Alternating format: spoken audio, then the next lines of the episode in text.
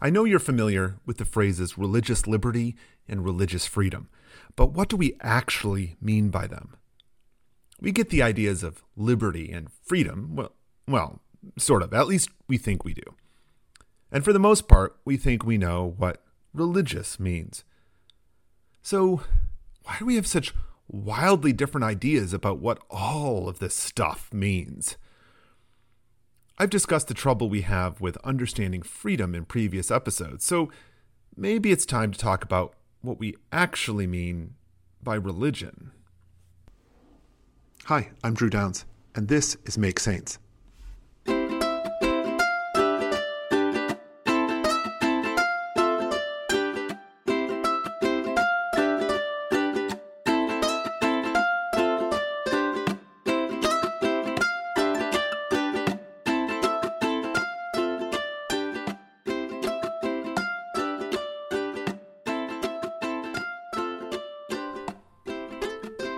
There are really two working definitions of religion that we all draw on. One is the more technical one, used by organizations, governments, churches, academics, pretty much anybody that wants to get this junk right. Religions are systems of belief and the organized people who practice them. Right? So, a religious tradition can be described by its common sets of belief but religions themselves are embodied by the people. So a religion is established, embodied, and common among people.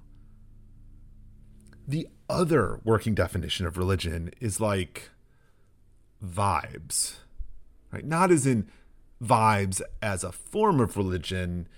No, I mean, whatever someone's vibes decides religion is. So, like people, and I'm thinking even Supreme Court justices, think a sincerely held belief counts as religion.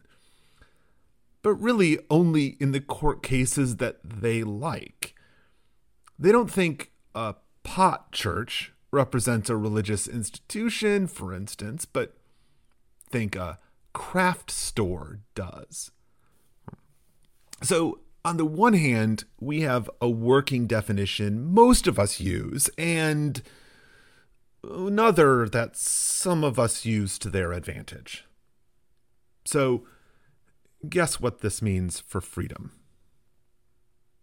Now, in recent years, the idea of religious freedom turned from something we all, more or less, agreed on to something few of us do. Now, back in the 1980s, a wide variety of Christian denominations worked with groups from other religions to support the original Religious Freedom Restoration Act, known as RFRA. Right? This came about over the concern in a particular court case against a Native American group and the use of the peace pipe. They saw the curtailing of religious and cultural practice of Native Americans as potentially harmful to all religious groups. So they worked together to find a way to protect all religions from undue restrictions. Thirty years later, evangelical Christians sought to reframe that earlier conversation to support their vision of religious freedom without the support of most other Christians, let alone anyone else. What was different in the second round of RFRA cases and at the federal and state levels in the 2000s and 2010s was that pursuit of evangelical Christians was not so much religious freedom, but unlimited liberty for a certain religious tradition. They specifically wanted to elevate the liberty of white evangelical Protestants with conservative politics above the rights of others. Even as many Roman Catholics have signed on to these pursuits, we must recognize that this isn't the unfettered liberty of all religions or even all Christians. It is the elevation of certain Christians that agree with them. Now, the many cases before the Supreme Court have shown this similar character over the recent years. In the Hobby Lobby case, the court suggested that they were protecting the religious liberty of the employer to not provide health care to their employees.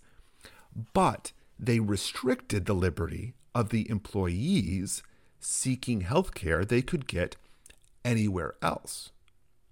In several cases involving shop owners unwilling to sell to certain groups, the court sought to protect the religious liberty of the owner to discriminate, but they restricted the religious liberty of, say, a couple to live into their sacramental life together.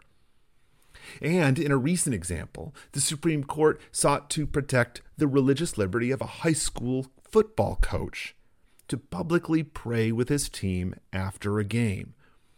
But the religious liberty of the players, coaches, and families were not even respected in the court's decision. They were deemed irrelevant. As I described in an earlier episode about freedom, the fundamental principle of freedom is that it only exists in concert with everything else. Like your freedom is always dependent on the freedom of your neighbors. Always. The equation goes like this freedom equals liberty plus equality. Now, the most famous description of freedom is attributed to Oliver Wendell Holmes and amounts to the idea that your right to swing your fist ends where my nose begins.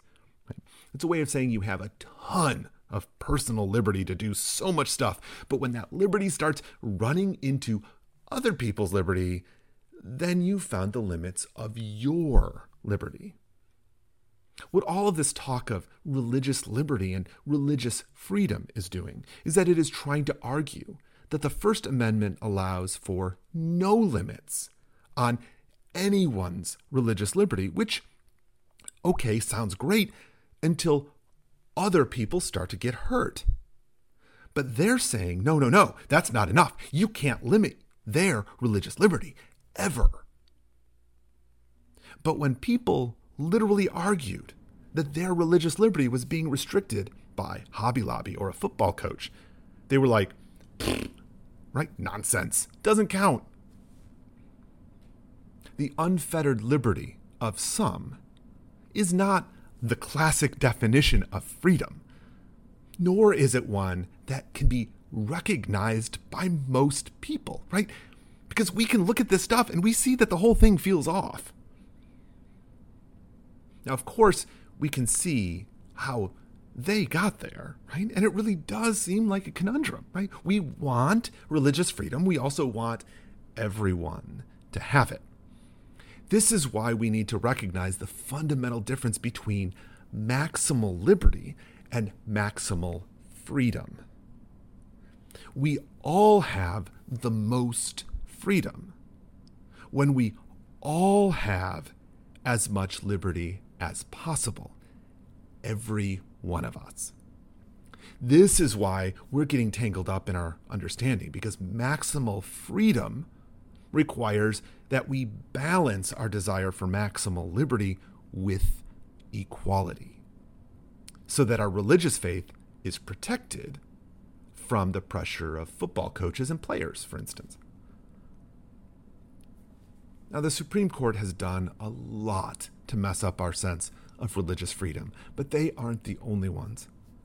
For many of us who consider ourselves religious, right, whether it be Christian, Jewish, Muslim, whatever, right, what have you, we are constantly having to navigate both of those working definitions of religion.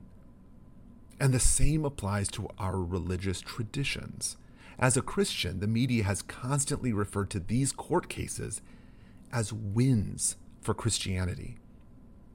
And yet, each one has been at the expense of people just like me, or people in my congregation, people whose sincerely held religious beliefs are being violated as Christians by other Christians. this is clearly not a win for Christianity. It is not greater religious freedom. But guess who wins every time a journalist calls it that?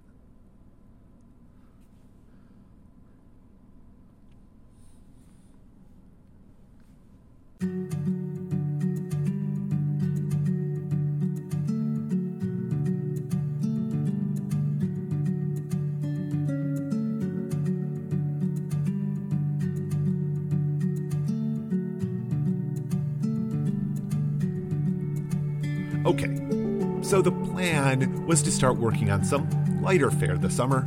You know, about vacation tips or something, take the show in a more breezy direction for a little while. But stuff just keeps coming. So here we are, talking about freedom again. I promise you this will be coming soon. We just have some stuff to take care of first. But fear not, this junk is tough, but so are we, so we can rise to the moment. Honestly, you know, I was planning to take some time off this summer, but we'll see. Maybe just a couple weeks. Who knows? We're all making this up as we go along anyway. Please check out my video series on YouTube called Problem in the Text. In it, I explore an upcoming gospel passage from the lectionary. So if that's something you might be interested in, you can find a link in the show notes or look for it on my website. Also, visit drewdowns.net for new articles, sign up for the newsletter, and if you haven't yet, subscribe to the podcast on your favorite player. And don't forget the five star review. Thanks for listening to Make Saints, because eternal life is hard, and we could use all the help we can get. Be well, and we'll be back next week.